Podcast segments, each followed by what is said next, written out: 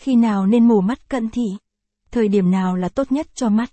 Rất nhiều người đã lựa chọn phương pháp mổ mắt thay vì phải sống chung với mắt kính phiền toái. Tuy nhiên, khi nào nên mổ mắt cận thị luôn là câu hỏi được đặt lên hàng đầu.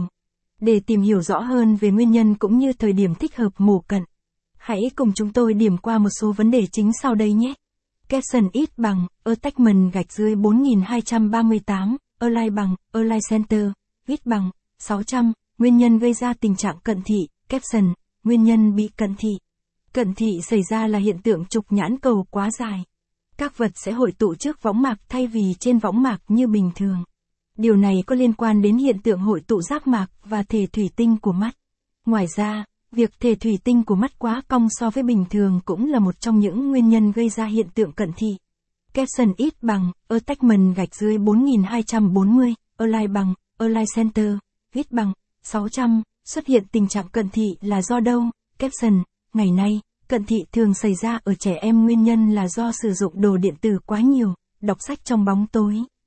Theo các chuyên gia cho rằng độ tuổi càng lớn thì nguy cơ cận thị sẽ thấp hơn. Bị cận thị gây ảnh hưởng gì? Capson ít bằng, attachment gạch dưới 4241, align bằng, align center, ít bằng, 600, bị cận thị gây ảnh hưởng thế nào đến cuộc sống? Capson, bạn cần biết được tầm ảnh hưởng của việc bị cận thị trước khi tìm hiểu về vấn đề nên mổ mắt khi nào.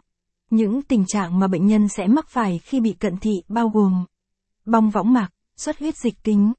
Ở những người bị cận thị tình trạng càng nặng sẽ khiến cho vùng chu biên của võng mạc mỏng dần. Lâu ngày sẽ khiến cho võng mạc bị kéo giãn và rách dần. Thêm vào đó mắt sẽ bị xuất huyết dịch kính do các mạch máu bị đứt vỡ. Tình trạng này kéo dài thì khả năng hồi phục mắt của bạn sẽ kém đi.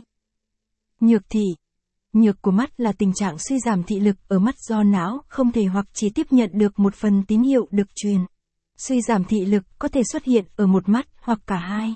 Chủ yếu là do độ khúc xạ quá cao hoặc khúc xạ bị bất đồng. Mắt lắc. Nếu bạn nhận thấy mắt mình không nằm ở vị trí cân đối như bình thường thì đó chính là tình trạng lắc của mắt.